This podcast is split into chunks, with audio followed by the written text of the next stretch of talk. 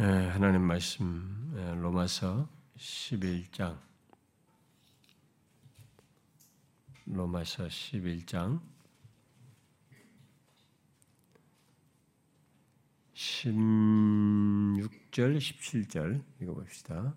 16절 17절 자 16, 17절 읽어봐요. 시작 제사는 처음 익은 곡식가루가 거룩한 즉 떡덩이도 그러하고 뿌리가 거룩한즉 가지도 그러하니라. 또한 가지 얼마가 꺾이는데 돌 감람나무인디가 그들 중에 접붙임이 되어 참 감람나무 뿌리의 진액을 함께 받은 자가 되었은즉 아, 이게 조금 사실 문맥을 알려면은 좀 24절까지 한번 읽어봐야 돼요. 한번 쭉 여기 읽는 겸에 이게 계속되는 문맥이니까 연결해서 한번 읽어봅시다. 아, 교독하면서 그 가지들을 향하여 자랑하지 말라. 자랑할지라도 네가 뿌리를 보존하는 것이 아니요 뿌리가 너를 보존하는 것이니라. 그러면 내 말이 가지들이 꺾인 것은 나로 접붙임을 받게 하려 함이라 하리니 옳도다 그들은 믿지 아니함으로 꺾이고 너는 믿음으로 섰느니라 높은 마음을 품지 말고 도리어 두려워하라 하나님이 원 가지들도 아끼지 아니하신즉 너도 아끼지 아니하시 그러므로 하나님의 인자심과 준엄하심을 보라. 넘어지는 자들에게는 준엄하심이 있으니 너희가 만일 하나님의 인자심에 머물러 있으면 그 인자가 너희에게 있으리라. 그렇지 않으면 너도 지키는 바 되리라. 그들도 믿지 아니하는데 머무르지 아니하면 접붙임을 받으리. 이는 그들을 접붙이면 다 하십시다. 네가 원돌감 나무에서 본성을 거슬러 좋은 감람나무에 접붙임을 받았으니 원가지인 이 사람들이야 얼마나 더 자기 감람나무에 접붙임을 받으랴. 네. 음, 이렇게 숫자가 제한돼서 오니까 뭐 여러분들은 이렇게, 오는 사람들은 저도 막 소수만 이렇게 매 집회마다 봅니다만 마치 무슨 이게 그게 뽑혀서 온 것 같은 예, 그런 기분이죠. 현장에 와서 같이 이게 참여하는 것이 어떤 사람들이 이 지금 많이 힘들어요.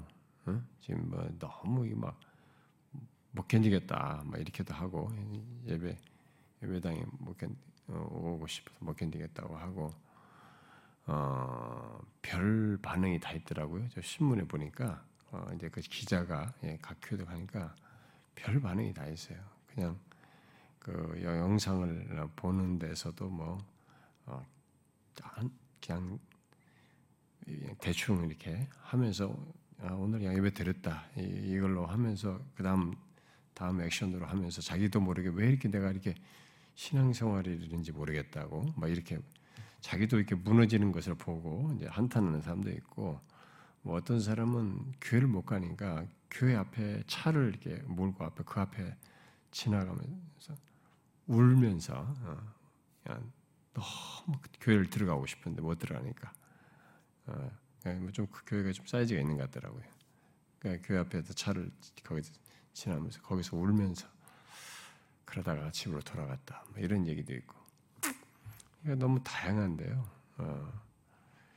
근데 앞으로 이런 일이 어떻게 발전해 나갈지 모르겠습니다. 왜냐하면 22년까지 내년 내후년까지도 이 코로나는 완전히 안 잡힐 거라고 하니까 코로나 균이 살아 있다 그러면 전염 때문에 우리가 다 경계를 해야 되고 마스크를 써야 되고 필요에 따라서 뭐 거리두라 모여라 이런 것들이 계속될 텐데 이 코로나 하나로 그냥 모든 것을 다 통제를 하는 이런 사회가 돼버리게 될 텐데 그걸 과연 우리들이 이걸 어떻게 극복해 나갈까? 정말 쉽지 않은 거예요. 만약 22년까지 계속 그런다 면 아마 사람들 많이 힘들어할 것 같아요. 음, 그런데 음, 예수 믿는 우리들은 어, 뭐 이, 이, 런 상황에서도 어, 이 제가 이제 결론에 가서 좀 덧붙일 수 있겠습니다만은 예, 어, 우리가 눈에 보이는 것이 전부가 아니기 때문에 이 전염병으로 전염병으로 뭐 세상이 끝난 것처럼 이렇게 반응하면 안 됩니다.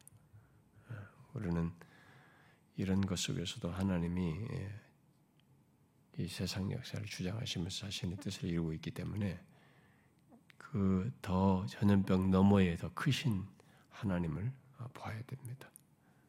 그러면서 믿음을 견고히 하셔야 합니다.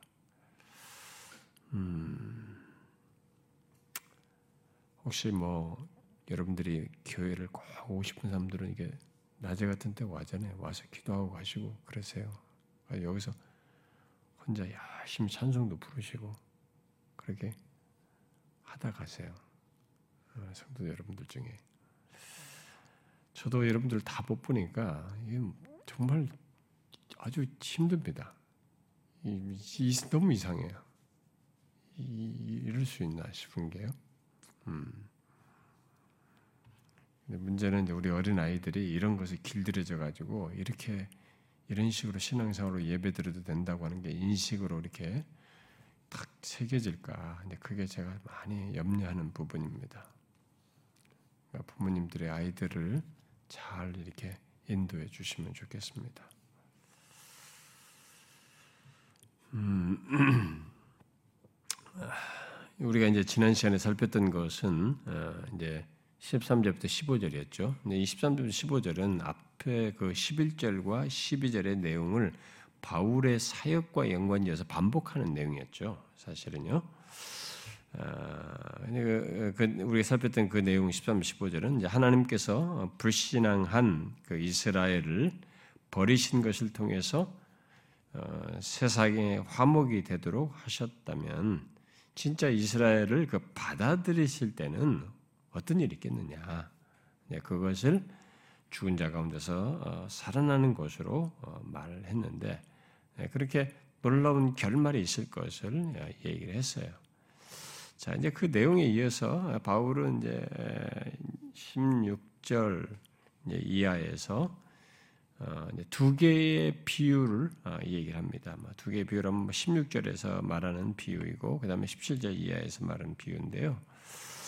이 두 개의 비유로 어, 결국 어, 이제 유대인과 이방인의 관계를 이렇게 설명해 나갑니다.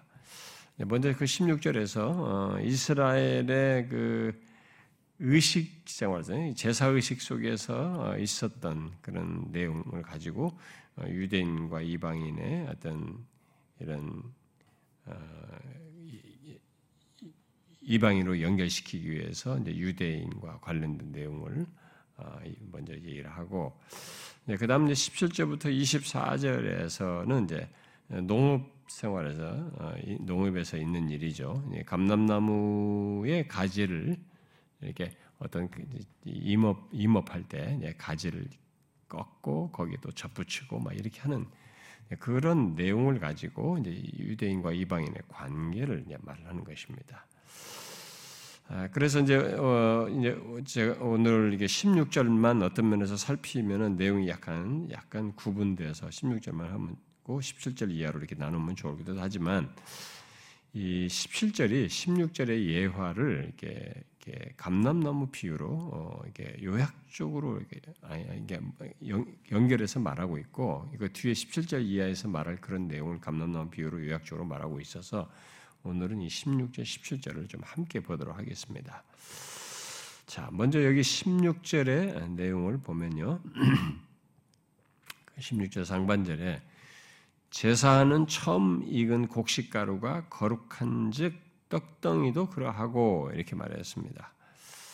이 내용은 어, 민수기 15장에서 어, 나오는 얘기입니다. 민수기 15장 뭐 17절부터 21절에서 어, 이게 끌어온 것인데 어, 과거에 이제 제사장들이 이제 곡식가루의 일부를 취하여서 떡을 만들어 가지고 하나님께 이렇게 바쳤죠. 어, 그런데 그때 그, 그, 대표가 되는 일부를 하나님께 드린 것이 그 나머지 전체와 연관성을 가지고 있다는 거죠. 나머지 전체와 연관되어서 곧 하나님께 똑같이 그 나머지도 하나님께 속한 것이 된다는 것 그것을 얘기를 하는 겁니다. 그래서 하나님께 거룩한 제물로 드려진 이 떡을 만든 처음 익은 곡식 가루가 거룩함으로 결국 나머지도 어, 거룩하다 된다라고 지금 말하는 것입니다.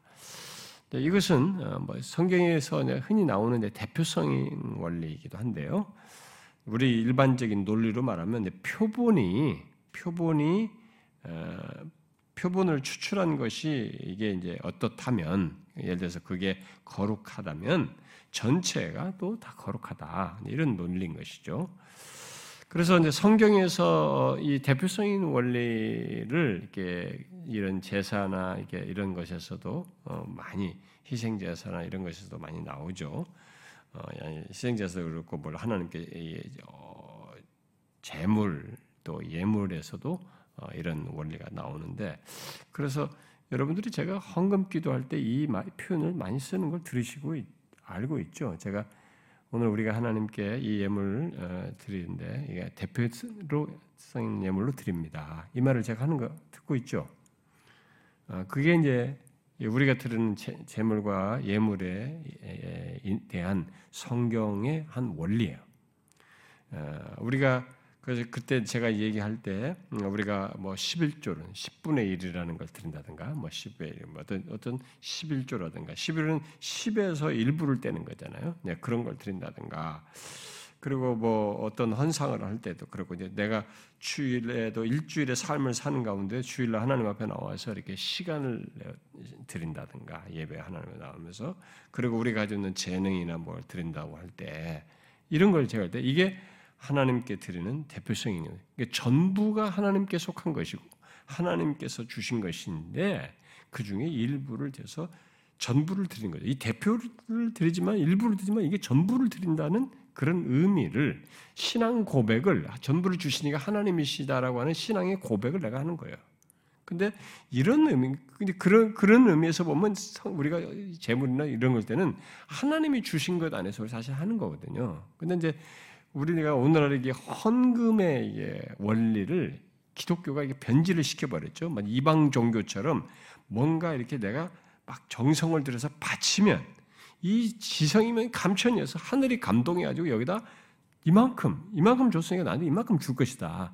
이런 개념으로 헌금 논리를 말이에요, 기독교가. 그래서 많이 11조를 드리면 많이 복을 준다. 그, 그, 그런 식으로 우리가 헌금 논리를 써버렸단 말이에요. 그건 완전히 기복신앙입니다. 그렇지 않아요. 거꾸로요.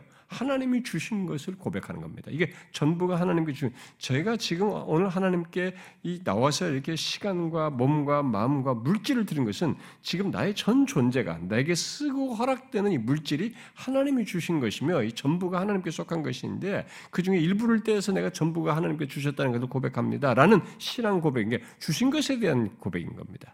그 다음에 이것에 대한 감사로 하나님이 또 나한테 주실 것이라는 것이 성경이 말하는 거죠. 여기서도 지금 그, 그런 대표성 있는 논지가 여기서 똑같이 어, 적용해서 지금 얘기를 하고 있는 것입니다. 아, 그리고 이제 이어서 연결해서 바울은 어, 뿌리가 거룩한 즉 가지도 거룩하다 이렇게 연결해서 말하는데 이것은 뿌리와 가지의 관계가 이게 어떤 필연적인 관계를 가지고 있다. 뭐, 뭐, 이게 유기적 관계를 가지고 있습니다만 필연적인 관계를 가지고 있다. 그러니까 뿌리와 가지의 그 본질이 같다. 응? 뿌리가 이러하면 거, 기서 나오는 것이 결국 뿌리로부터 나온 그것이 이제 가지로 나타나는 것이다. 그래서 뿌리가 거룩하면 가지 또한 거룩하다. 이렇게 지금 얘기를 하는 것입니다. 음, 자, 그런데 바울이 이 두 가지 예를 들어서 그럼 말하려고 하는 게 뭘까? 이제 그게 우리가 여기서 질문해야 되는데 이 두 가지 예를 들어서 말하는 게 무엇일까요? 음? 일단 이 두 예화는 동일한 사실을 말하는 것임을 우리가 이제 알아야 되겠죠. 예, 물론 이제 두 번째 예화가 예화는 이제 첫 번째 예화의 요점을 좀 더 명확히 한다라고 말을 할 수 있겠으나 일단 두 예화가 동일한 사실을 말한다는 것을 알 수 있습니다. 어, 그래서 여기 어, 처음 익은 곡식 가루로 만든 떡 중의 일부를 어, 하나님께 바친 것에 대해 하나님께서 전체를 동일하게 보신다는 것, 또 뿌리의 성질과 어, 성질과 이 가지의 성질이 같다는 것, 어, 또는 이게 뿌리의 성질이 가지의 성질을 결정한다는 것을 예를 들어서 논증하여서 뭔가를 말하려고 하는데 그것은 어, 이제 그것을 이해하려면 여기 처음 익은 곡식 가루와 뿌리가 누구를 나타내는지를 알아야 돼. 이걸 이해할 수 있습니다. 자, 처음 익은 곡식 가루와 뿌리가 우리가 문맥상에서 어떤 내용을 말하는 가운데 있기 때문에 제가 누구냐라고 딱 직접 무엇이냐고 말하지 않고 누구냐고 묻는 거예요. 그렇게 말을 하는 겁니다. 처음 익은 곡식 가루와 뿌리가 과연 누구를 나타내느냐라는 거죠. 그걸 해야 이제 이걸 이, 이걸 통해서 말하는 게 뭔지를 알 수가 있습니다. 누구를 나타낼까요? 음, 이것에 대한 해석은요, 지금까지 교회 역사 속에 다양하게 있었습니다. 크게 네 가지 해석이 있었어요. 하나는 이둘 다가 그리스도를 가리킨다 라는 주장이 있었고, 또 하나는 둘 다가 아, 유대 그리스도인, 유대 유대 그리스도인의 남은 자를 말하는 것이다. 또 다른 해석은 이 둘 다가 아브라함과 족장을 말하는 것이다. 아브라함과 족장들을 말하는 것이다. 이렇게 하는 것이고, 아, 그 다음에 이제 네 번째로 또 하는 해석이 뭐냐면, 음, 처음 익은 곡식은 유대 그리스도인 남은 자를 말하고, 여기 뿌리는 족장들을 말한다라는 해석이에요. 이 네 가지 해석이 있어 왔어요. 아, 어떤 것이 맞을까요? 음? 어떤 것이 맞을까요? 어떤 것이 적절할 것 같아요? 여러분 볼 때, 성경을 볼 때. 나하고 눈을 안 마주치려고 다 밑에 깔고 있어. 나를 눈을 마주쳐가지고 말을 해봐야 한번. 어떤 것이 맞을까요?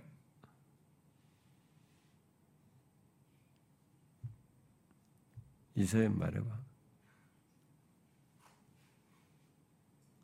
왜 눈을 막 밑에 깔고 있어가지고 안 부딪히려고 말해봐.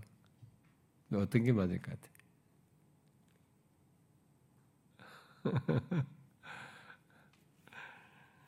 음.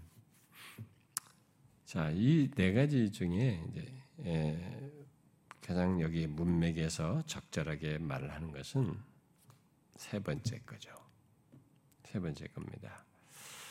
음, 이제 뒤에 계속되는 이제 내용과 연결해서 볼 때 여기 처음 익은 곡식가루와 뿌리는 모두 이스라엘의 조상들, 족장들, 어, 뭐 아브라함, 이삭, 야곱을 말한다고 볼 수 있는 것입니다. 그런 것을 이제 어, 문맥 속에서 더 확인해 볼 수 있는 것은 앞에도 다 있지만은 뒤에 28절을 보게 되면은 어, 여러분 28절은 보세요. 11장 28절. 함께 읽어봅시다. 시작. 복음으로 하면 그들이 너희로 말미암아 원수된 자요 택하심으로 하면 조상들로 말미암아 사랑을 입은 자들아. 야, 이죠? 어, 이 조상들로 말미암아 사랑을 입었다. 이래 가지고 결국 이, 이 앞에서부터 말한 것의 내용에 이제 해당하는 것을 연결지는데 이 조상들, 네, 이 바로 이스라엘의 조상들, 족장들을 두고 얘기하는 거죠. 로준스 목사 같은 사람은 아, 여기 처음 익은 그 가루를 예, 처음 익은 가루는 족장들로 어, 말한다라고 하고 그래서 아브라함, 이삭, 뭐 야곱을 통해서 처음 익은 곡식 가루처럼 새로 생겨난 민족의 떡덩이를 뜻한다. 뭐 이렇게 말을 하고 이 뿌리는 아브라함만 말해야 된다. 이렇게 이제 아브라함만으로 한정돼요. 이 사람은. 예, 그러나 이제 뒤에 설명은 이제 아브라함, 이삭, 야곱 전체로 사실상 연결되는 얘기예요. 예, 그래서 예, 별로 큰 차이는 없습니다. 아브라함, 이삭, 야곱 전체로 보나 아브라함으로 보나 뭐 그것은 큰 차이가 없어요. 왜냐하면 결국 아브라함 이후에 이스마엘이 아니라 이삭, 에서가 아니라 야곱을 로 연결되어서 그 조상 속에서 나온 것을 지금 얘기하는 것이니까 뭐큰 차이는 없어요. 근데 여기서 이 사람 같은 경우는 아브라함으로 이걸 말을 뿌리를 말하려고 하는 것은 거기서 이렇게 이스마엘이 아닌 것을 이렇게 더 강조하고자 하는 차원에서 그런 말을 하는 것 같습니다. 자, 그러면 만약에 여기 처음 익은 음, 가루와 아, 뿌리가 아, 이 족장들을 말한다고 하면 여기 떡덩이와 가지는 뭘 말하겠어요? 음? 처음 익은 곡식이 족장이면 그 곡식으로 만든 떡덩이는 이 족장들의 후손인 이스라엘이 되겠죠. 음. 그리고 뿌리가 아브람과 그의 뒤를 이은 족장들이면 가지도 이 떡덩이와 똑같이 그 뿌리에서 나온 어, 후손인 이스라엘이 되겠죠. 음.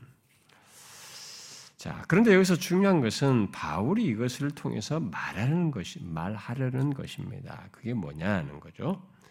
그것은 하나님께서 어, 이스라엘의 족장들 곧 아브라함을 택하시고 이어 이삭과 야곱을 택하셔서 그들을 통해 있게 된 이스라엘을 선택하시고 거룩하게 하셨다는 것이. 이 아브라함을 이 조상을 통해서 그 어, 조상을 통해서 그들을 택하시고 그들을 통해서 있게 된 이스라엘을 그 택하신 것 속에 마운다리 같이 두시고 이렇게 거룩하게 하셨다는 택하셨다는 게 구별하셨다는 거죠.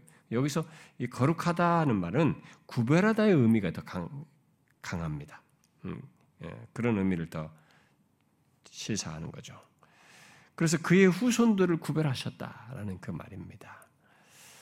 음, 이스라엘이 바로 그런 존재다라는 것을 말하는 것이죠. 그래서 이제 뒤에 논리 전개를 해나가는 거예요. 이런 설명 이후에. 자, 그래서 이스라엘이 완전히 버림받지 않고 여전히 구별된 하나님의 백성으로 계속 있는 것은 뭐겠어요? 하나님께서 그 조상들에게 하신 약속 때문이라는 거죠. 음? 그렇게 구별해서 약속한 거예요. 그래서 뒤에 11장 28절과 어, 29절을 보면 아까 28절을 읽었으니까요. 28절과 어, 29절을 보면 28절 그 이후에 29절을 보면 하나님의 은사와 부르시면은 후회하심이 없다. 그렇게 그들을 부르셨는데 이스라엘 백성들을 조상하나님 불렀는데 그 그게는 후회하심이 없다. 이렇게 얘기를 한 거예요.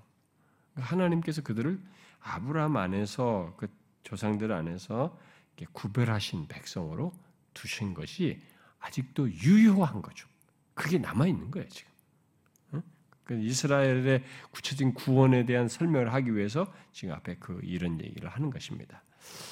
물론 이제 바울은 아, 앞에 이미 9장 6절부터 13절에서 말을 했죠. 누가 참 이스라엘인지 이스마엘이 아니라 이삭이고 에서가 아니라 야곱이라는 이런 걸 얘기하면서 누가 참 이스라엘인지를 말했습니다. 그래서 분명히 이제 그런 사실을 이제 이스라엘 하면은 당연히 담고 말을 하는 것이지만 지금 이 여기서 지금 바울이 말하고자 하는 취지는 이제 거기서 누가 참 이스라엘이냐 이런 강조점보다는 하나님께서 그 민족으로서의 이스라엘을 지금 이렇게 아브라함 안에서 택하시고 구별하셨다라는 것을 강조하는 거죠. 음? 그래서 그런 민족으로서의 이스라엘이 장차 회복될 것이다라는 것, 어, 그 회복될 수 있는 이유가 뭐냐? 바로 여기 본문 10절에서 말하는 내용 때문이라는 거죠. 음? 어, 하나님께서 그들을 뿌리가 거룩한 즉 가지도 거룩한 이렇게 하나님께서 구별하신 그 이유 때문이다. 그래서 이들이 장차 유대인들이 회복된다는 거예요. 음. 그러니까 하나님이 그, 그, 이들을 부르신 것에 후회함이 없었어요. 거기에 그런 계획을 다 가지고 있어가지고. 우리가 이해하기가 너무 어렵습니다. 역사가 착착착 이렇게 진행되어 왔고 지금도 이해하지 못하거든요. 유대인들이 하는 행동을 이게 얘네들이 언제 그런 일이 벌어질지 도대체 이해가 안 가는데 지금까지 진행된 역사는 이 성경대로 다 진행됐어요. 여기까지만 해도요. 그러니까 앞으로 이제 최종적인 장면만 남아 있지만 자, 이 어마어마한 일을 하나님이 다 이게 후회함이 없으신 부르심으로 다 이렇게 하신 거야. 그들을. 그리고 아브라함 안에서 구별하신 그들을 결국 마지막에 여전히 후회함이 없으신 그분의 그것을 드러내시는 거죠. 이들의 회복을 통해서. 그것을 지금 말하기 위해서 16절 이런 내용을 말하고 있어요. 자, 그리고 이어서 이제 바울이 17절의 내용을 말하는데요. 이 17절에서 감람나무 비유를 얘기합니다. 감람나무 비유. 바로 16절에서 말한 이스라엘 바로 유대인이 유대인의 이방인을 연결해서 어, 그들의 그 둘의 본질적인 관계를 여기서 지금 말을 하고 있는 것입니다. 자, 유대인과 이방인 이 본질적인 관계. 자, 우리는 구약에서 이스라엘을 감람나무로 묘사한 것을 많이 봅니다. 제가 이 시간에 뭐 다 일일이 찾지 않겠습니다. 이런 거 예레미야서 11장 16절, 17절, 뭐 호세아서 14장 6절, 뭐 시편 80편이나 이사야 5장 뭐 이런 데서 나와요. 여러분 그 어, 이게 이제 하나, 뭐 하나님께서 어, 구약에서부터 이스라엘을 그들에게는 그 민족적인 그 표징처럼 감람나무와 포도나무가 이들과 연관돼서 많이 했었죠. 네, 그래서 그걸 지금 얘기를 하는 건데 어, 그 이제 이들을 이 감람나무를 이스라엘로 말을 해가지고 그래서 여기서도 감람나무는 이스라엘을 뜻하는 겁니다. 음? 자 그런데 먼저 어, 가지 얼마가 꺾이었다 이렇게 말을 하고 있습니다. 어, 여기서 그렇죠? 또한 가지 얼마가 꺾이었는데 이렇게 말하고 있습니다. 자, 이것은 무엇을 말합니까? 음, 지금 이들이 감람나무 감람나무가 이스라엘 뜻하는데 거기서 가지 얼마가 꺾였다는 건뭐 말하겠어요? 어, 여기 감람나무에서 꺾인 자들은 이제 뒤에 19절부터 어, 21절 그리고 24절에서도 언급되어서 알 수 있듯이 24절에는 뭐 이제 찍힌 그런 표현을 쓰죠. 24절에서는 찍힘을 받고 이게 어, 원감나무 찍힘 받았다는 이제 그러니까 꺾인, 찍힌 어, 이 가지들은 24절에서 어, 그 이미 말을 하듯이 자기 감람나무에서 찍힌 자들이에요. 그러니까 원래 감람나무에서 찍힌 그들입니다. 그러니까 거기서 잘리는 거죠. 그러니까 결국 이스라엘 백성들이죠. 이 꺾인 이스라엘 백성. 그러면 이렇게 잘려나간 이스라엘 백성, 꺾인 이스라엘 이 가지로 말하는 이스라엘 백성 누구겠어요? 앞에 우리가 15절에서 말한 버리는 것 그랬죠? 음? 15절에서 그들을 버리는 것이 세상의 화목이 되거든 이렇게 했는데 바로 15절에서 말한 버리는 것에 해당한 그런 유대인들인 거죠. 음? 복음을 거절함으로써 버림받은 믿지 않는 유대인들을 얘기하는 거죠. 그런 이스라엘 백성들. 그런데 원가지 전체가 꺾이고 찍힘 받지 않고 가지 얼마라고 지금 말을 하고 있습니다. 자, 믿지 않는 다수의 유대인들을 이게 가지 얼마라고 이렇게 한 것은 이게 좀 절제된 표현을 쓴 것으로 보여져요. 왜냐하면 숫자상으로 우리 개념상으로 보면 그러면 그 1세기에 예수님을 부정하고 했던 사람들 굉장히 많아 보이는데 얼마 이런 식으로 말해요. 어? 가지 얼마 그러니까 어, 좀 뭐가 작은 숫자를 말하는가 막 이렇게 생각이 되는데 가지 중에 얼마를 일부를 일부가 된 것을 이런 식으로 약간 절제된 표현으로 설명한 것을 보여줍니다. 결국 믿지 않는 유대인들은 참 감람나무에서 꺾여졌다라는 것을 말하고 있는 것입니다. 어, 그런데 돌 감람나무인 너는 그다음에 오늘 본문에 이어서 말하는 거 뭐예요? 돌 감람나무인 너는 그들 중에 접붙임이 되었다. 17절에 그두 번째는 뭐예요? 돌 감람나무인 네가 그들 중에 접붙임이 되었다라고 말하고 있습니다. 여기 돌 감람나무는 뭐 무엇을 말하겠어요?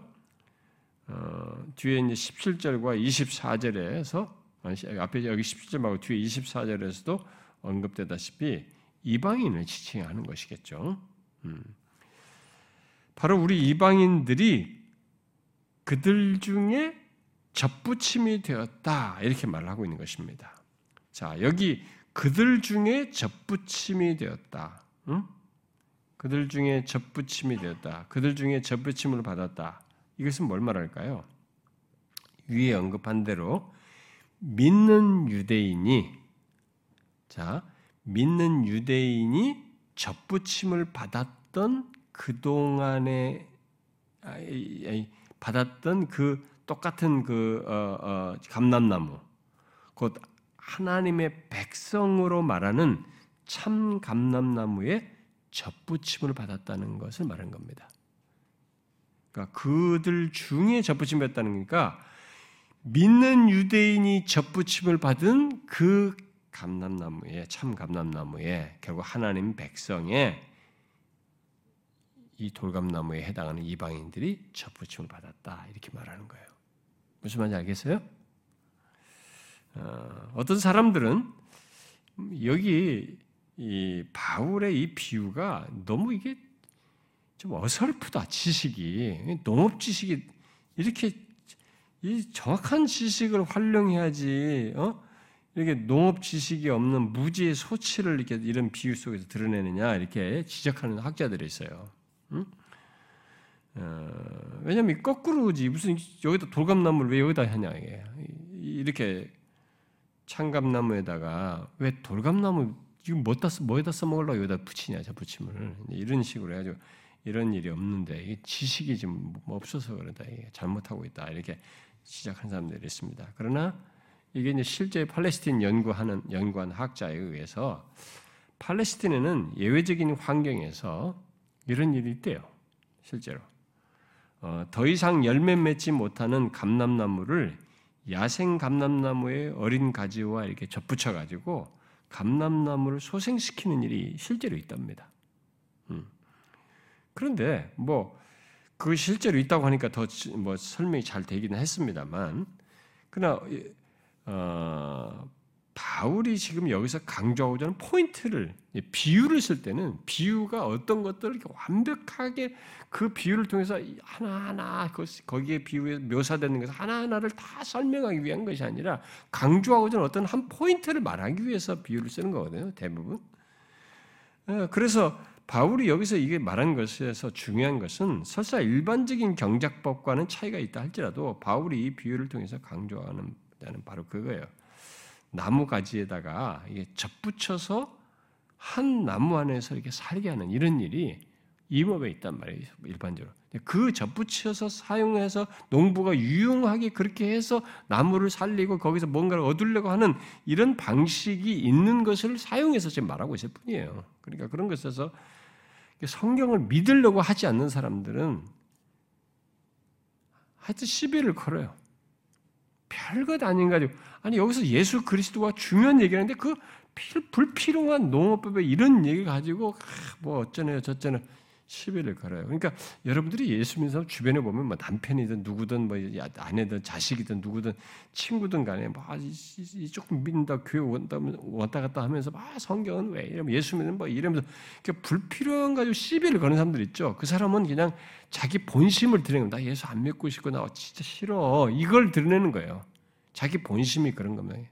이렇게 신앙생활 살아오지 않고 뭐 굳이 이렇게 예배 드리고 싶지 않고 나 예배 안 드리고 싶고 이런 것에 대한 신앙적인 저항심과 반감을 어쩔 수 없이 막 이게 관계 때문에 어쩔 수 없는데 그냥 그, 래서할 뿐이지 싫다라는 것을 드러내는 겁니다. 음? 그러니까 진실한 믿음을 안 갖는 거죠. 하나님의 말씀에 대해서 들을 마음이 있는 게 아니에요, 사실. 그래서 여기서 지금 바울이 강조하자는 그것을 우리가 이제 놓치 어, 캐치를 하면 됩니다. 그래서 여기 지금 17절에서 말하는 것은 이방인들이 참 감람나무에 접붙였다는 어? 접붙임이 되었다는 것입니다. 곧 하나님의 백성의 백성에게 들어오게 됐다는 것이죠. 하나님의 백성이 있는데 처음부터 하나님께서 이렇게 하나님의 백성을 그 아브라함의 후 통해서 약속하시고 하나님의 백성을 이렇게 탁 두셨는데 그 백성에 들어 안으로 들어오게 됐다는 것이죠. 그리하여 감람나무 뿌리에 예, 뭐예요? 여기 감람나무 뿌리에 진액을 함께 받는 자가 되었다. 이렇게 말하고 있습니다. 어, 우리가 이, 지금 그러면 이어서 말하는 이 내용은 뭘 말할까요? 음? 참 감람나무 뿌리에 이렇게 접붙여져서 참감나무 뿌리에 진액을 함께 받는 자가 되었다. 어, 이스라엘의 족장이 예, 그 이스라엘의 족장에 뿌리를 두고 있는 나무에서 나오는 진액을 지금 시사하는 것인데 그렇다면 뭐예요? 하나님께서 족장들에게 약속하여 주시고자 한 모든 은혜를 누릴 수 있게 되었다. 그 말이 되겠죠. 이 말은 음, 그러니까 이방인과 유대인이 모두 동일한 뿌리에서 나오는 특권을 얻을 수 있게 되는 거죠. 어? 거기도 접붙인 유대인들에게 지금 그 아브라함 후손 안에서 갖게 되는 것을 얘기했던 하나님 백성된 유대인들이 갖게 한 거기에 이방인들이 접붙여져서 이제 동일한 어? 뿌리에서 나오는 특권에 참여하게 됐다는 얘기가 되는 것이죠. 여기 결국 돌감람나무와 같은 이방인들인 우리들이 참 감람나무 곧 하나님의 백성에 속하여서 그 안에서 하나님의 모든 은혜와 복을 누릴 수 있게 됐다는 겁니다. 음? 본문 17절에서 바울은 참 감람나무에서 꺾인 가지, 곧 믿지 않는 유대인들이죠. 아, 그것을 말했어요. 그런데 24절 이후에는 어, 이제 아까 여러분이 24절을 읽었던 걸 기억하죠? 24절 24절을 보게 되면은 거기에 이렇게 말하죠. 네가 원감나 원 돌감나무에서 찍힘을 받고 본성을 거스러 좋은 감람나무의 첩보증을 받았으니 원가지인 이 사람들이야라고 했어요. 그러니까 원가지예요. 유대인들이. 그러니까 원가지인 유대인들이 자기 감람나무에 접붙임을 받는 것을 24절은 얘기합니다. 자, 17절은 참 감람에서 원가 참, 참 감람나무에서 꺾였어요. 꺾인 자들을 얘기했습니다. 믿지 않는 유대인들이죠. 근데 24절에서는 원가진 유대인들이 자기 감나무에 다시 접붙여지, 접붙여지는 걸 얘기하고 있습니다. 아, 이건 뭐예요, 그러면? 하나님께서 아브라함의 후손으로서의 이스라엘을 완전히 버린 것이 아닌 거죠. 어? 버린 게 아니에요. 완전히 버리는 것이 아니라는 것입니다. 비록 어, 꺾인 가지가 있고 어, 꺾이는 일이 있고 또 장차 접붙여지고 오는 이런 것이 있어서 이 참 감람나무 곧 하나님의 참된 백성의 접붙임 받은 이방인과 접붙임 받은 유대인이 동일한 뿌리에서 나는 진액 바로 동일한 특권을 함께 누리게 된다. 유대인들도 나중에 접붙여져서 우리가 돌감나무 가진 자들이 참감나무에 접붙인 것에 이들도 같이 접붙여져서 한 뿌리 안에서 유대인과 이방인이 동일한 특권을 누리게 된다.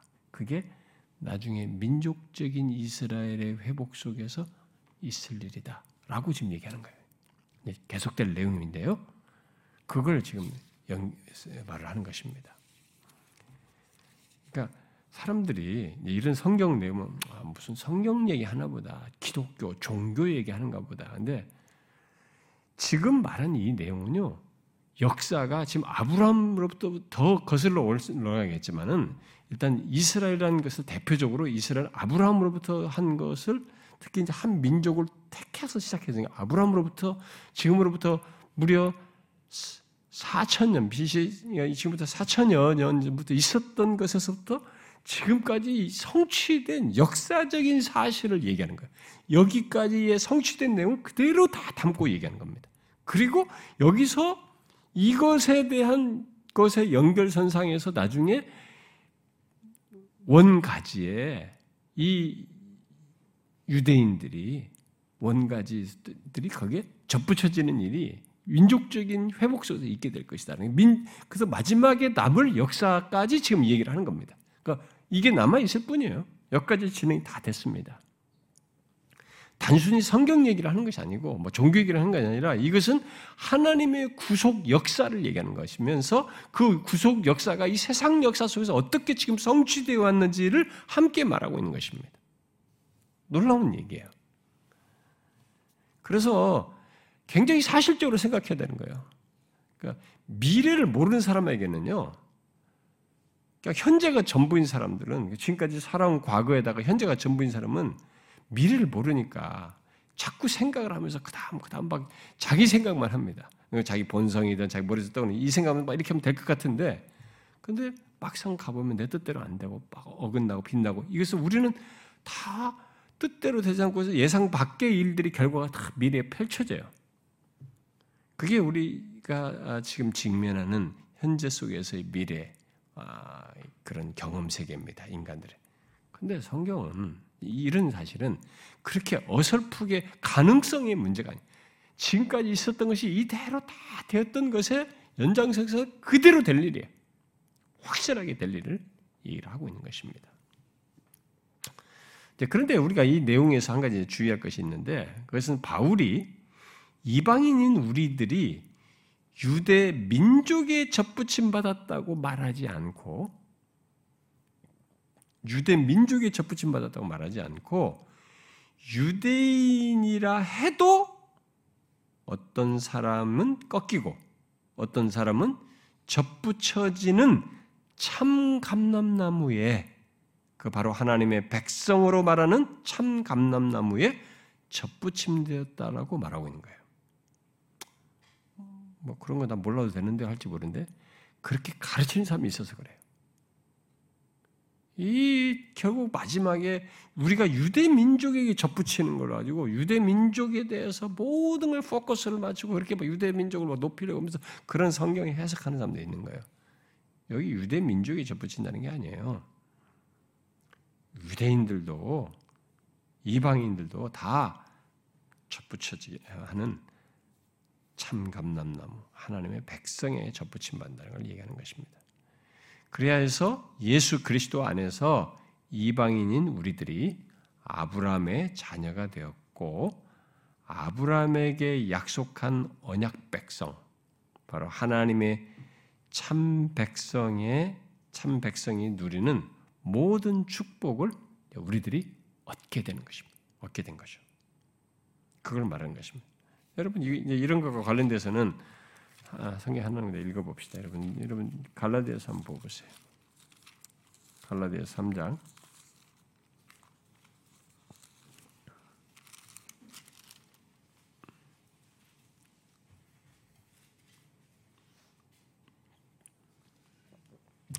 갈라디아 3장 제일 끝절 29절 한번 읽어봐요.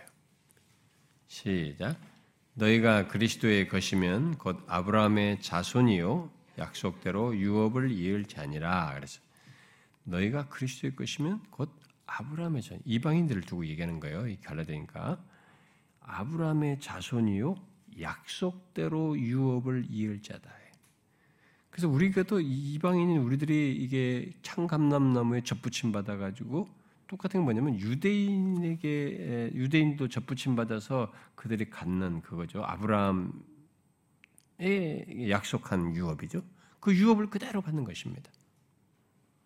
그래서 이방인 우리들이 이 접붙임 받은 것으로 인해서 아브라함에게 한 약속의 그 아브라함에게 한 약속대로 유업을 얻게 되는 거죠. 아, 여러분은 이런 일이 하나님의 계획 속에서 실제로 이루어지고 지금 우리들의 경험이 되고 또 실제 사실이 된 것을 알고 있습니까? 이건 그 우리가 이게 세상에 들어와도 짤막하게 순간을 살듯이 단편을 살려 보니까 이게 내가 경험하는 것 세계에서만 좀 이해가 따라간단 말이에요. 그러니까 이런 게 이 어마어마한 스케일의 이큰 이 대하의 역사의 이런 큰 그것이 이게 성취된 것 속에 그 큰 그림 속에 내가 배경 속에 연결되어 있고 그것에 성취돼서 이 내용 속에서 내가 여기서 말한 이런 내용이 내게 사실이 됐다는 게 얼마나 크고 신비스럽고 놀라운 것인지에 대해서 우리가 이게 감동이 잘 안 되죠. 이게 와닿지가 않죠. 이게 예, 이게 뭐 얼마나 엄청난 일인지 잘 와닿잖아요. 그러니까 뭐 교회를 다녀도 우리가 약속 아브라함에 대한 약속한 유업을 얻을 자라고 해도 이게 내가 현실 당장 지금 내 마음 약간 기분 좋게 해주고 좀 뭐가 좀 잘 되고 뭐 좀 안 되고 이 일이 일비마도 못한 것으로 취급하는 거예요. 그래서 이걸 못 보는 거예요. 이런 것을. 근데 우리가 여기서 봐야 됩니다. 바울이 지금 얘기하는 거예요. 이스라엘 역사와 맞물려 쭉 얘기하는 겁니다. 이방인들이 이스라엘 백성들이 복음을 거절하고 예수를 거절했는데 그걸 통해서 우리가 들어오게 되는데 그렇게 해서 우리가 이 감람나무에 개들을 꺾이고 우리가 접붙였는데 그래가지고 우리가 어떻게 됐습니까? 접붙여가지고 원래 이 감람나무 뿌리가 아브라함으로부터 쭉 이렇게 오는데 이 유업을 그대로 우리가 받는 자가 된 거예요. 여기서부터 말씀한 이것은. 히스토리가 얼마나 엄청난 내용입니까, 여러분? 그러면 이런 일이 차근차근 진행되고 그것이 진행되는 가운데 구원받을 대상들이 어느 시점, 어느 역사에 이 세상에 인격을 가지고 태어나고 창조돼 태어나는 것에서부터 그가 복음을 두고 예수를 믿고 해서 여기 들어오는 까지 이런 일들이 다 성취되는 이런 것들을 한번 생각해 보면 역사 우리가 뭐 A, B, C라는 존재가 그런 사람 역사 속에서는 역사 속에서 박순영이라는 사람이 살았는지 안 살았는지 그, 그 누가 관심이 있어요? 어떤 김개똥이가 누가 모르지 않습니까? 우리 역사 속에 수동사네. 그런데 하나님의 백성으로서 그런 사람들이 어느 역사 시점에 그렇게 다 인격을 가지고 태어나서 창조돼 세워가지고 여기에 야브라함의 뿔을 둔 이 약속한 거 그 유업을 받는 대상이 탁탁탁탁 돼서 이걸 궁극적으로 성취하고 마지막에 민족적인 유대인들의 회복을 통해서 같이 이 두 유대인과 이방인이 전부가 다그 야브라함이 약속한 약속의 유업을 얻는 것에 그 모두가 놀라운 축복에 참여하는 이 어마어마한 역사를 하나님께서 가지고 진행하신단 말이에요. 그러니까 여러분 빌립보서 아니 로마서 11장 끝절을 할 수밖에 없는 거예요. 바울은 그런 얘기를 하면서 놀란 거죠. 깊도다 하나님의 지혜와 지식에 부여하며 이 말할 수밖에 없는 거예요. 이건 너무 어마어마한 내용이다. 응? 우리 우리가 헤아리 없다. 설명이 가능하고 기술이 가능해요. 어떤 표현을 할 수 있지만 그것의 실체가 이루어지고 성취가 되는 어느 인간이 무슨 어떤 것들을 다 맞춥니까? 우리는 역사 속에 잠깐 들어와서 보이는 것밖에 못 봐요. 뭐 코로나가 있네, 뭐가 있네. 그때 내가 경험한 그것밖에 못 보는 거예요. 이것이 모든 것이 다 우러져서 그 가운데 어떤 사람들이 구원을 이루고 이런 어마어마한 이루는 이 전체를 다 맞추는 그걸 하나도 다 놓치지 않고 섭리해서 뜻을 이루는 이 어마어마한 것을 계시를 통해서 이렇게 설명이 되는 것들을 기록 이런 것들을 어, 완벽하게 이 사람이 충분히 하나님의 세계까지 헤아리지 못하겠지만 그런 하나님의 비밀을 어, 기록할 때 이 사람이 어떻겠어요? 이렇게밖에 못하는 거예요. 아, 깊도다. 하나님의 지혜와 지식에 부여하며 어마어마하다. 너무 놀랍다. 여러분, 마침내 예수 믿는 우리가, 이방인인 우리가 하나님에 대한 이 약속의 유업을 얻을 자가 되는 것이 얼마나 놀라운 것인지 아느냐는 거죠. 아, 예수 믿으면 그냥 좋은 것이 구원받는데, 아, 그렇게 단편화시키면 안 됩니다, 여러분. 굉장한 히스토리를 가지고 있어요. 이건 시간 세계를 넘어서는 하나님의 영원까지 거슬러 올라가는 일이지만 어마어마한 이 백그라운드가 있는 것입니다. 거기에 하나님의 치밀한 역사가 있는 거예요. 거기에 이 하나님이신 분이 영원하신 영존하신 하나님 성부 성자 성령 하나님의 개입이 있어서 되는 일이란 말이에요. 우리가 그 에베소 1장에서도 보지 않습니까? 이 구속 역사 속에서 어떤 한 사람이 구원을 얻어서 거기에 그 등장하고 그 예수를 믿어 구원을 얻는 이것은 내가 이 세상이 조금 잘 되고 무슨 뭐가 되고 뭐 대통령이 되고 국회의원이 되고 뭐 이런 정도 문제가 아니에요. 응? 내가 좀 사업 성공하고 뭐 잘 되는 그런 정도 다 지나가요. 다 지나가. 다 지나가는 거예요. 다 지나간다. 아무것도 아니란 말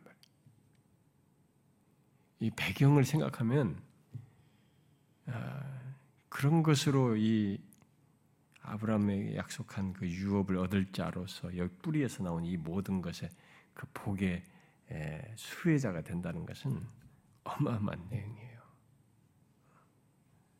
그러니까 우리가 그런 이해 속에서 하나님이 그렇게 구체적으로 하셔서 우리가 여기 이르게 됐고 그런 대상이 되었기 때문에 어찌하다 그 저절로 된 게 아니라 하나님의 치밀한 역사 속에서 그렇게 된 것이기 때문에 그걸 우리가 알아 그것의 가치 속에서 내 삶의 다른 것들을 봐야 된단 말이에요. 근데 저는 어쨌든 오늘 우리 기독교가 너무 이 구원과 하나님의 복의 세계와 이 성경에서 계시한 하나님 자신이 인간을 향해서 행하신 일과 우리를 위해서 베푸시고 그리스도 안에서 허락하신 복의 이 실체를 너무 단순화시켰어요. 아, 이 세상이 조금 어려우면 빨리 문제 해결하고 빨리 심리를 좀 안정시키고 뭐 물질에 조금 복을 받고 막 너무 단순화시키니까 조금 먹고 살만 하니까 교회도 갈 만한 건데 오늘 어려운데 뭐 내가 회사가 바쁜데 뭐 내가 직장이 더 중요한데 그 수준에서 하나님을 대하는 것을 바뀌어 버렸어요. 그러니까 그게 그 사람의 신앙이 가짜라는 걸 증명하는 거예요. 이 사람이 아직 이 구원을 모르는구나. 구원의 소유한 자의 실체를 아직 이 사람이 모르고 있구나. 어? 아니 그 대상이 아니기 때문에 그런 것이 아닌가 이런 생각을 들 수밖에 없는 거예요. 너무 웃기는 거예요. 그래서 제가 그래서 오늘의 기독교인들을 뭐 세계 기독교 마찬가지지만 성경이 말은 그대로예요. 예, 가라지가 많이 섞여 있는 겁니다. 알고만 있는 게 아니에요. 음, 많은 가짜들이 있는 것이죠. 말씀에 믿음을 보겠느냐? 가짜 믿음이 엄청 많은 것이죠. 그럴 수가 없는 거예요. 그렇게 하찮은 것이 아닙니다. 내가 이 자리에 있게 되다. 이 아브라함의 유업을 접붙임 받아서 아브라함의 유업을 이제 대상이 된 게 그렇게 하찮은 게 아니에요. 그걸 뭐 구원이라는 말로 해가지고 조금 내가 이 세상에 잘 되게 하는 정도의 실체로 구원을 말하고 그리스도인을 말한다는 것은 그건 아니에요. 그건 너무 잘못 가르치는 겁니다. 우리가 기독교를 너무 하찮게 말하는 거예요. 너무 단순화시킨 거예요. 무궁하고 무궁한 것을 이 몇 가지 알사탕으로 바꾸는 거, 표현하는 것밖에 안 되는 것입니다. 그렇지 않아요. 우리도 다 여기 바울처럼 똑같은 감정이어야 되는 거죠. 하나님 알수록 놀랍습니다. 정말 이게 이게 사실이고 이것이 이렇게 진행되는 이렇게 하신 하나님이 너무 기묘합니다. 이렇게 하신 하나님의 지혜와 지식이 너무 기묘합니다. 너무 깊고 부유합니다. 경이롭습니다, 하나님. 이렇게 할 수밖에 없는 거 우리도.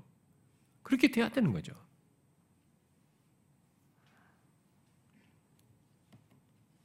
저는 가끔 교회 다니는 사람들이 교회 좀 잔빼가 굴고 오래 다니고 성경도 알고 무슨 심지어 뭐 실학까지도 하고 뭐 사역자가 되고 뭐 똑같습니다만 너무 이 성경에 대한 지식을 알고 있는 것을 가지고 너무 이렇게 가볍게 이렇게 무슨 밥을 튀듯이 이렇게 성경의 무궁한 내용을 담은 진리를 그리고 그건 실체가 있는 내용을 너무 쉽게 말하는 것에 대해서 나는 굉장히 불편해요.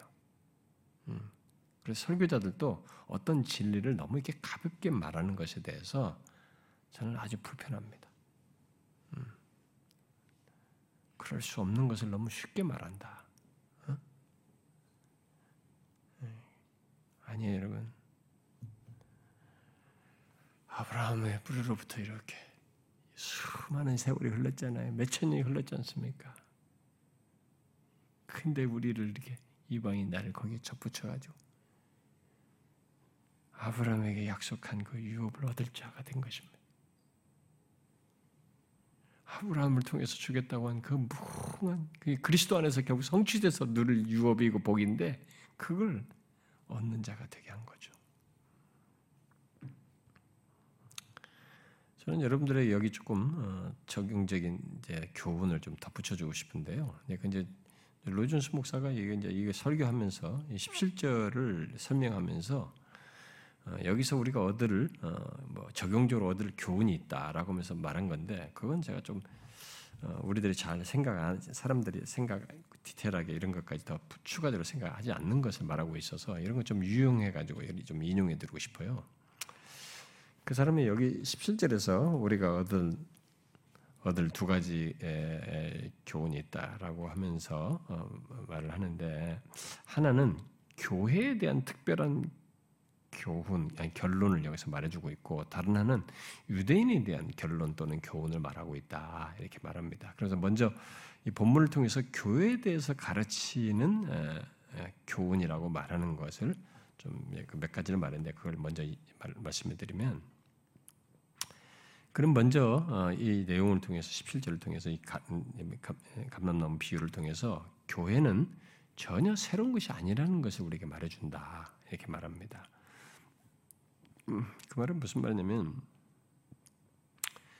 그리스도의 이, 아, 이게 구속사적인 차원에서 어, 구속사적인 성취 차원에서 이제 그리스도의 교회가 특별한 것은 맞지만은 어, 구약에도 교회가 있었다는 거예요. 응? 우리가 뭐 저희 스테반의 설교에서도 구약을 광야의 교회 뭐, 뭐 교회라는 말을 쓰긴 하지 않습니까? 근데 그게 이제 신약적인 그리스도의 구속자적 성취 속에서 그리스도의 교회로 세워지는 이 어마어마한 특별한 의미가 있는데 그런 의미는 아니라 할지라도 구약에서부터 교회가 있다는 것을 이 감람나무 기후를 통해서 비유를 통해 시사한다는 것입니다. 그래서 구약 시대에도 하나님의 백성 이 어, 어, 있었죠. 네, 그때는 이방인들은 거의 없고 다 전부가 어, 이스라엘 백성들이었죠. 근데 신약 시대에서는 신약 시대의 하나님의 백성은 약간의 유대인들에다가 대다수의 이방인으로 구성되어 있다. 그래서 그렇게 해서 그 하나님의 백성을 교회로 하는 것이 있었다. 뭐 이렇게 네, 그것을 감난한 비유가 시사해 준다라고 얘기를 하고 있고 아, 그다음 두 번째로 또 여기서 어, 어, 말하는 교훈은 하나님의 백성은 하나라는 사실을 말한다는 거예요. 하나님의 백성은 하나다, 하나다. 이 감람나무 비유를 통해서 감람나무가 아브람 때부터 존재해 왔잖아요. 음. 그리고 그래서 하나님의 백성은 구약에서부터 이렇게 아브람 때부터 존재해가지고 신약 시대로 계속 이어져서 그 하나님의 백성이 접붙임 받은 백성, 유대인이든 이방인이든 그 한 감람나무에 접붙임 받은 백성은 하나님의 백성을 말하고 있기 때문에 하나님의 백성은 이게 하나다. 음? 구약에서부터 계속 이어지고 있다라는 것을 말한다는 것입니다. 아, 더욱이 이게 본문에 감람나무 이 비유를 통해서 감람나무는 오직 하나밖에 없다는 것, 어, 몇몇 가지들이 꺾이고 몇몇 가지들은 접붙여지지만 감람나무는 여전히 하나인 것을 말한다는 것입니다. 예, 곧 교회 하나님의 백성은 항상 하나다라는 것을 말한다. 또 본문은 예, 구원의 방법은 오직 하나이고 언제나 동일했다는 것을 말해준다는 거예요. 이 비유가 어, 아브라함이 믿음으로 의롭다움을 받았잖아요. 어, 그 앞에 사장에서도 그렇게 말했는데 구약에서부터 그, 그, 렇게 했는데 그 믿음에 의한 그 방법 외에는 구원 방법이 전혀 없음을 구약에서부터 일관되게 말하고 있다는 거죠. 이 감람나무 비유는 그 접붙이는 것에서 이방인들도 접붙지만 나중에 유대인들도 접붙이는 이런 문제도 그 은혜로 하나님의 은혜에 의해서 있는 것이지만 그것도 다 믿음으로 되는 거예요. 불순종한 사람들은 꺾였잖아요. 그래서 동일한 거죠. 아브라함도 믿음으로 된 거죠. 이렇게 다 른 것이 없어요. 음? 믿음에 의한 방법 외에는 구원 방법이 없다는 것을 구약이나 신약이나 똑같이 감남나무 비유를 통해서 말한다는 것입니다. 아, 여기에 대해서 관련해서 로준스 목사 이렇게 말해요. 구원은 이 감남나무 안으로 들어가는 것입니다. 그 밖에 아무것도 구, 아무것도 구원할 수 없습니다. 우리를 구원하는 것은 이 감남나무의 뿌리의 진액과 관계를 맺는 것입니다. 여기에서 영생 곧 하나님께서 주시는 생명이 있습니다. 하나님께서는 신약에서나 마찬가지로 구약에서도 생명을 주셨습니다. 예. 구약의 성도들도 감람나무의 뿌리의 진액을 받았고 우리도 정확히 그것을 받고 있습니다. 구원의 방법은 오직 하나밖에 없습니다. 감람나무는 단 하나뿐입니다. 그리고 여기에만 구원이 있고 다른 것으로는 구원을 얻을 수 없습니다. 그것이 이 비유를 통해서 계속 말한다는 거죠. 그리고 또 어, 본문에서 얻는 교훈으로 그가 이어서 말한 것은 국적이나 자연적인 태생은 결코 중요한 것이 아니라는 것입니다. 감람나무 비유가 그것을 말하는 거죠. 아, 유일하게 음, 하나의 결정적인 요인이 있는데 그것은 바로 아브라함 안에 있는 우리의 믿음의 관계다. 유대인이든 이방인이든 이 감람나무의 우리들의 태생 민족은 어, 중요하지 않다는 것입니다. 어, 유대인이든 이방인이든 유일하게 중요한 것은 이 감람나무에 접붙였는가 그렇지 않은가 이게 결정적이다는 거죠. 어, 믿음으로 접붙여졌느냐 안 붙였나요? 뭐 내가 유대인이냐 혈통이냐 대생이냐 어떤 민족이냐 그건 하나도 중요하지 않다는 거죠. 여기서 말하는 이 감람나무 비유를 통해서 말한 것은 믿음으로 접붙여진 거죠. 그, 것만이 그 접붙여졌느냐 아니냐 이게 결정적이다. 또 여기서 얻는 교훈은 어, 이 감람나무에 속한 모든 사람들이 받는 축복이 항상 동일한 축복이라는 것을 말한다는 겁니다. 어, 곧 본래 가지에서나 접붙여진 가지들의, 어, 가지들에게나 축복은 동일하다는 것입니다. 이것은 바울이 에베소서 2장에서도 말하는 것이죠. 이방인이었던 우리들이 그리스도 밖에 있었고 이스라엘 나라의 밖에 사람이고 약속의 언약들에 대하여 외인이고 세상에 소망이 없고 하나님도 없는 자였지만 그리스도 예수 안에서 어떻게 됐대요? 가까워졌다. 그리스도의 피로 그리스도 예수 안에서 그리스도의 피로 가까워져서 어떻게 됐다고 그래요? 이제는 외인도 아니에요. 오직 성도들과 동일한 시민이라. 동일한 시민이요 하나님의 권속이다. 동일한 하나님 나라의 시민인 거죠. 이방인이라 할지라도 이제는 그리스도의 피로 가까워져서 하나님 나라의 동일한 시민이 한 가족인 거죠. 그래서 이제는 동일한 약속의 상속자가 되어서 하나님께서 언약 백성들에게 약속하신 구원의 모든 축복을 받을 상속자가 된 거죠. 과거에 아브라함의 자손들에게 약속하여서 유대인들이 받았던 그 하나님의 백성으로서의 특권을 이제 이방인 우리들도 갖게 된 거죠. 우리가 참 감남나무에 접붙여졌다는 것은 바로 이런 의미인 것입니다. 그런데 르노준스 목사는 본문에서 이런 교회에 관련된 어, 교훈만이 아니라 유대인과 관련된 어, 어떤 가르침 또한 우리에게 말해준다고 어, 이 비유가 결론적인 교훈을 덧붙이는데요. 그것에서도 마저 좀, 인용해 드리면 어, 먼저 여기서 이 비유를 통해서 얻게 되는 교훈은 구원 문제에 있어서 유대인이든 이방인이든 상관없는 것이 사실이지만 구원을 얻는 데서는 뭐 민족이나 이런 것들이 상관이 없지만은 그렇다고 유대인이 가진 특별하고 독특한 사실을 무시해서는 안 된다는 거예요. 그것을 여기서 말해준다는 겁니다. 그는 우리들이 유대인의 위치에 대해서 너무 많이 생각하는 것도 위험하고 너무 적게 생각하는 것도 위험하다 이렇게 말을 했어요. 예, 이제 이런 말을 하는 이유는 아마 역사 속에서 이런 문제들이 많이 발생됐기 때문에 그렇습니다. 유대인들의 위치에 대해서 너무 많이 생각하는 이런 사람들이 있었어요. 특히 이제 세대주의 같은 사람들을 보면 유대인에게 모든 초점을 맞춥니다. 유대인 유대인들 가지고 뭐 우리 옛날에 여기 뭐 어, 그 최바울 선교사 그 그룹들이 있었잖아요. 뭐 선교 했잖아요. 막 어, Back to Jerusalem 운동하면서 예루살렘으로 다시 돌진해야 된다. 이 모슬림 지부터 뭐 아프가니스탄도 가고 막 이러면서 땅 밟게 하고 난리였잖아요. 근데 그 사람들이 다 이런 세대주의적인 견해를 가지고 있는 거예요. 그래가지고 다시 예루살렘을 가야 된다. 예, 그러면서 그리고 또 예루살렘이 빨리 이들이 회심해야 되나 거기 거기 가가지고 그 친구들이 막 땅 받고 돌면서 막 예루살렘이 빨리 복음화 되라고 막 그런 일 했단 말이에요. 그래서 모든 것을 이 말, 마지막 성취와 관련해서 유대인들을 자꾸 영, 너무 비중 있게 둔 나머지 거기를 많이 생각하는 거죠. 예, 그런 일들이 지금도 이제 있단 말이에요.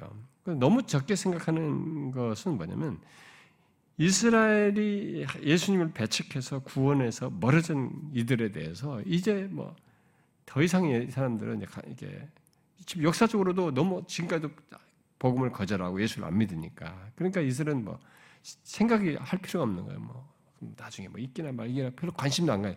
너무 생각을 안 하는 거예요. 너무 무시하는. 뭐 이런 일이 있기 때문에 이 사람이 이제 그런 얘기를 하면서 둘 다 안 좋다. 이렇게죠.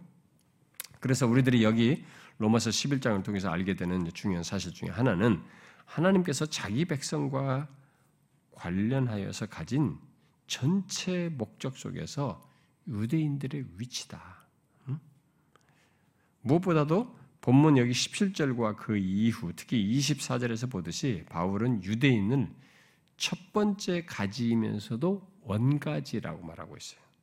원가지라는 특별한 위치를 갖고 있는 것으로 언급을 하고 있는 것이죠. 최초의 감람나무는 족장들의 자손인 이스라엘인 거죠. 그때의 이방인들은 뭐예요? 외인이었던 겁니다. 더 나아가서 하나님은 이스라엘을 아브라함의 자손으로 선택하셨고 그들에게 약속하셨기 때문에 그들 안에 그들 안에서 또 그들을 통해 역사하셨다는 것을 어, 기억할 필요가 있다는 것입니다. 어, 이스라엘 통해서 역사하셨잖아요. 물론 그들이 다른 사람보다 더 낫기 때문에 그렇게 선택된 것은 아니죠. 하나님께서 아브라함의 자손으로 택하시고 약속하셨기 때문에 특별하게 된 것이고 어? 특별한 특별한 위치를 갖게 된 것이고 곧 하나님께서 선택하신 첫 번째 가지였다는 면에서 그런 위치를 차지하는 거죠. 물론 그들이 특별한 위치에 있다고 해서 구별된 위치에 있다라고 말할 수는 없습니다. 예, 구별된 위치에 있다는 것은 아닙니다. 다시 말해서 유대인이라고 하나님 나라에서 구별된 구원을 받고 다른 구원을 받고 또는 특별한 구원을 받는다고 생각해서는 안 된다는 거죠. 유대인들도 이방인들과 똑같아요. 똑같이 감람나무에 속한 것입니다. 똑같이 접붙임 받는 거예요. 여기에 지금 보니까 음, 나중에 보니까 그러니까 똑같이 감람나무에 속해 있는 것입니다. 그들이 감람나무 자체가 아니에요.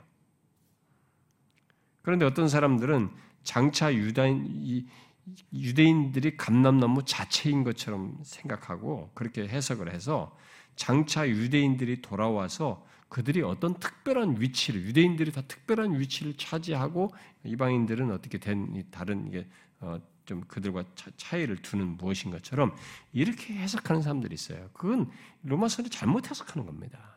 그러니까 성경을 이렇게 정확한 이해를 하지 않기 때문에 그래서 이런 비유를 가지고 이런 걸 말하면은 이단들이 이단 잘못된 가르침도 많고 이단적인 가르침도 그러니까 저기 신천지가 그런 식으로 성경을 가지고 다 해먹은 겁니다. 이 사람들. 여기 11장도 전혀 그런 얘기를 하지 않습니다. 아니에요.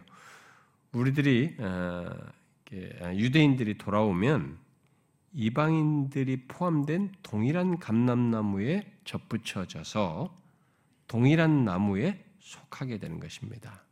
그리하여서 동일한 구원의 복을 복에 참여하여 누리게 되는 것이죠. 똑같아요. 단지 그들이 장차 민족적으로 돌아오는 가운데 그런 경험을 하는 것이죠. 민족적으로 돌아오는 가운데 이렇게 접붙여지는 경험을 하는 것입니다. 그때 이방인과 똑같이 오직 하나님의 은혜로 감람나무에 믿음으로 접붙여지게 되는 것이죠. 그래서 유대인과 이방인들이 같은 축복을 공유하고 같은 약속, 같은 소망의 그 공동 후계자가 되어서 같이 누리게 되는 것입니다.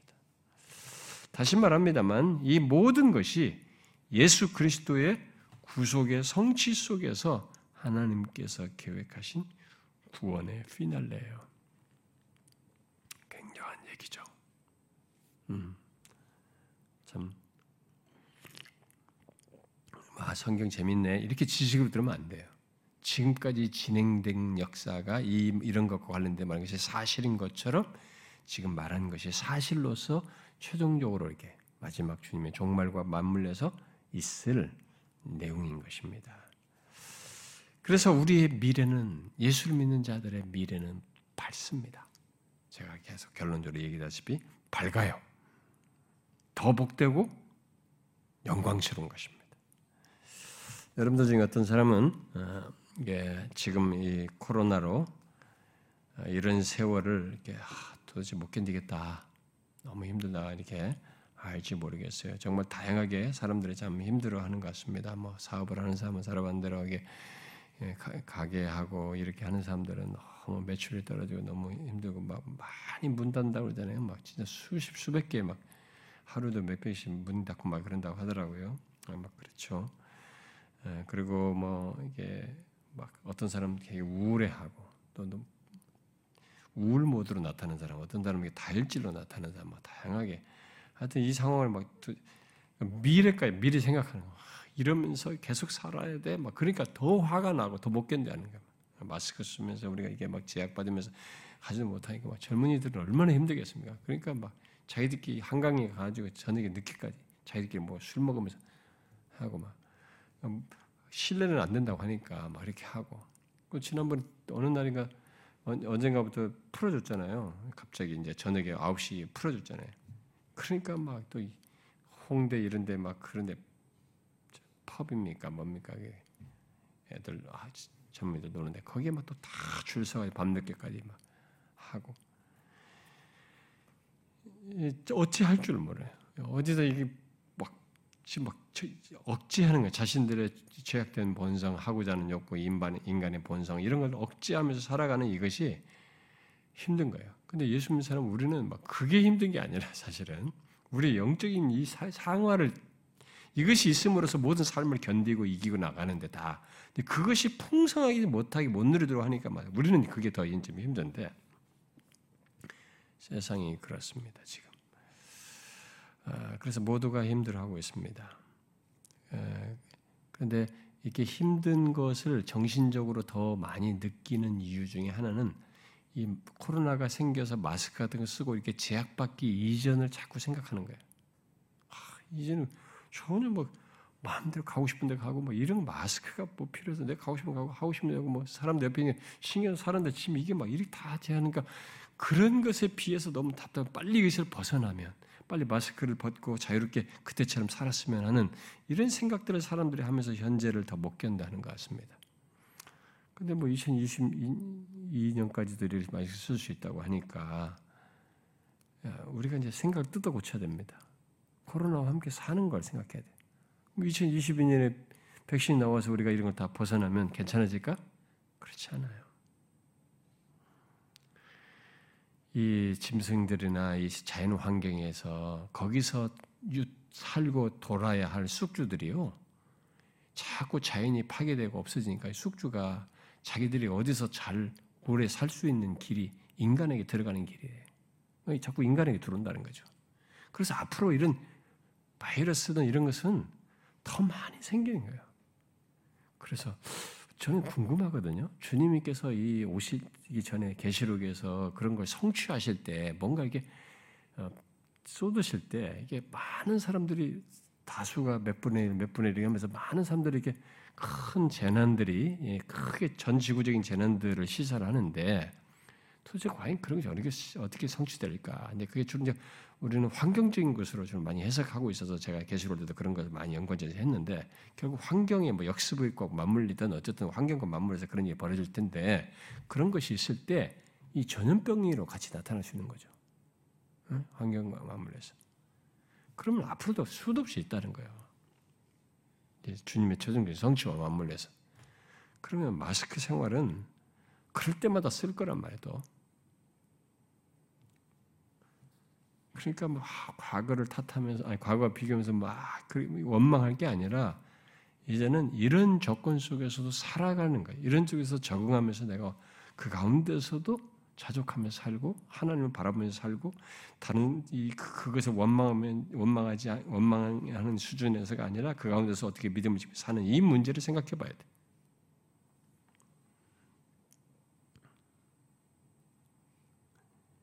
오히려 우리는 현재 조건을 받아들여야 합니다. 앞으로 이런 조건을 받아들여야 돼요.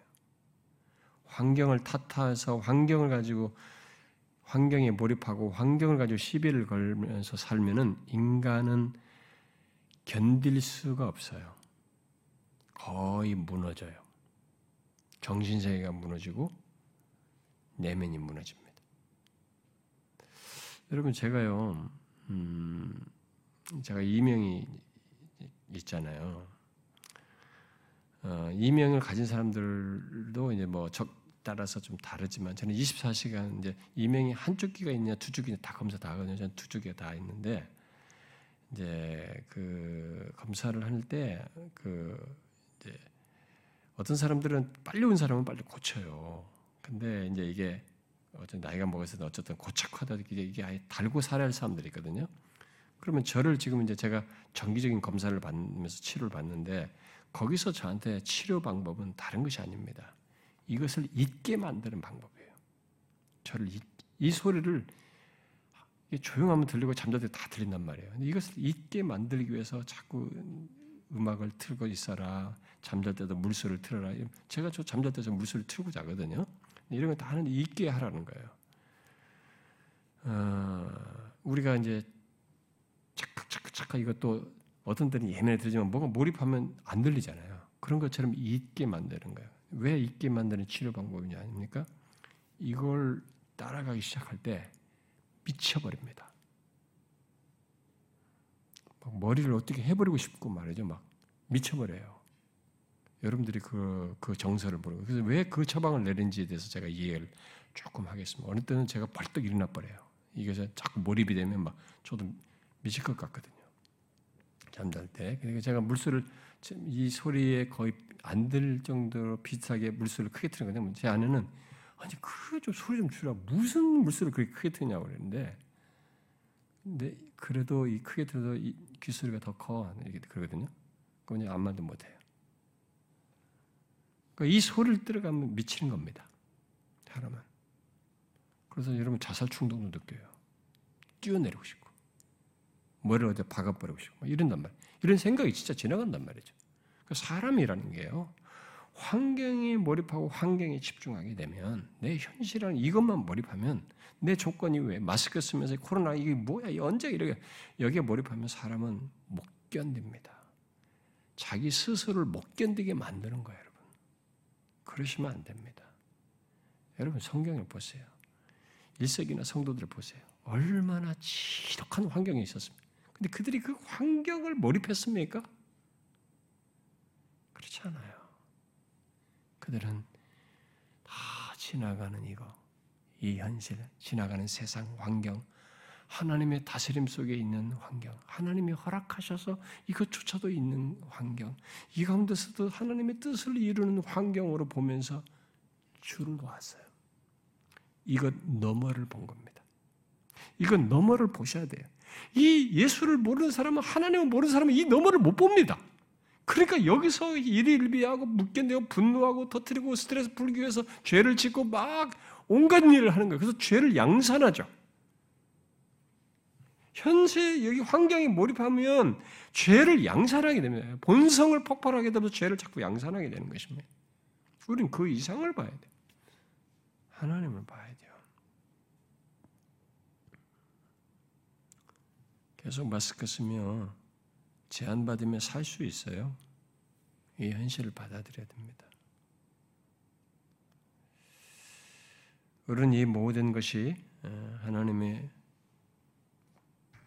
살아계신 하나님, 이 모든 것을 아시고 다스리시는 하나님, 그분이 지금도 모든 걸 알면서 허락하시면서 그 다음, 그 다음, 그 다음으로 이 세상 역사를 묶고 엮이어서 뭔가를 이루신다. 여러분 보세요. 이 와중에 우리가 볼 때는 내가 힘들다 그러지만 여러분 이 세상 이 지구 안에 있는 이 나라들 안에도요 이 코로나 때문에 변화가 많이 생겨났습니다.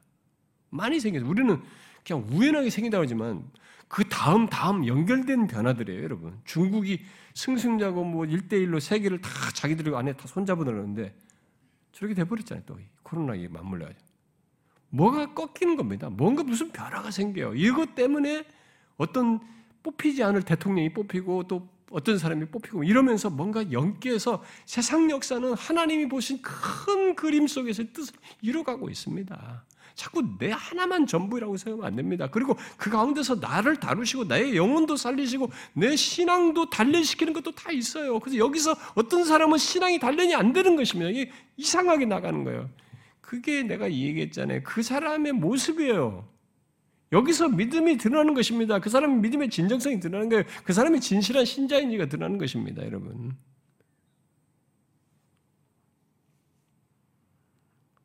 하나님은 지금 이런 가운데서 세상 역사, 코로나 요거 정도가 아니에요. 지금 이, 이, 오늘 우리가 배운 것처럼 이스라엘이 민족적으로 돌아와서 온 전체가 함께 그 아브라함에게 약속한 그 복의 풍성함을 최종적으로 누릴 그 계획을 진행하고 있습니다. 그런 최종적인 구원의 성취를 향해서 모든 걸 진행해 나가시고 그 가운데서 우리를 한 사람 한 사람을 인도하고 있는 거예요. 그 구원과 맞물려서. 거기에 현실은 이런저런 경험을 할 수 있지만 중요한 것은 이 피날레, 최종적인 밝음, 최종적인 영광스러움으로 우리를 이끌어가고 있는 것입니다. 궁극적인 밝은 미래가 있어요. 그래서 그걸 생각해야 돼요. 우리는 슬픈 미래가 아닙니다. 밝은 미래가 있어요. 그리고 이 여정이 아, 뭐 언제 코로나 끝나냐면서 막 길 것 같은데 여러분 금방이에요. 인생 금방입니다. 금방 하나님이 말씀하신 주의 백성들에게 밝은 미래를 약속하신 것이 무엇인지를 대면할 날은 금방 옵니다. 금방 10년씩 가고 금방 하나님 앞에 가요. 나이 드신 분들은 우리에게 예비된 그 소망스러운 미래를 더 빨리 대면할 수 있겠죠. 더 가까운 거죠. 슬퍼할 것 없습니다. 더 가까워진 거예요. 여러분 잊지 마십시오. 우리가 눈에 보이는 것, 옆 사람들이 막 뉴스로 매 떠들어대는 거 여기에 세뇌되지 말고 계속 코로나가 어떻고 몇 년이 어떻고 몇 명이 어떻고 코로나 코로나 코로나 모든 걸 몰아가지고 우리를 꼼짝 못하게 여기에 말려들지 말고 그건 넘어 이 모든 것 속에서 뜻을 이루시는 하나님 그리고 우리에게 이 최종적인 구원으로 이끄시는 하나님 그분을 보십시오. 잊지 마십시오. 모든 것은 지나갑니다. 내가 많이 가진 것도 놓아야 하고 누린 것도 다 지나가고 기력도 쇠하고 모든 것은 다 지나가지만 영원토록 쇠하지 않을 영광스럽고 복된 미래가 하나님의 백성들에게 있어요. 이걸 잊지 마십시오. 기도합시다.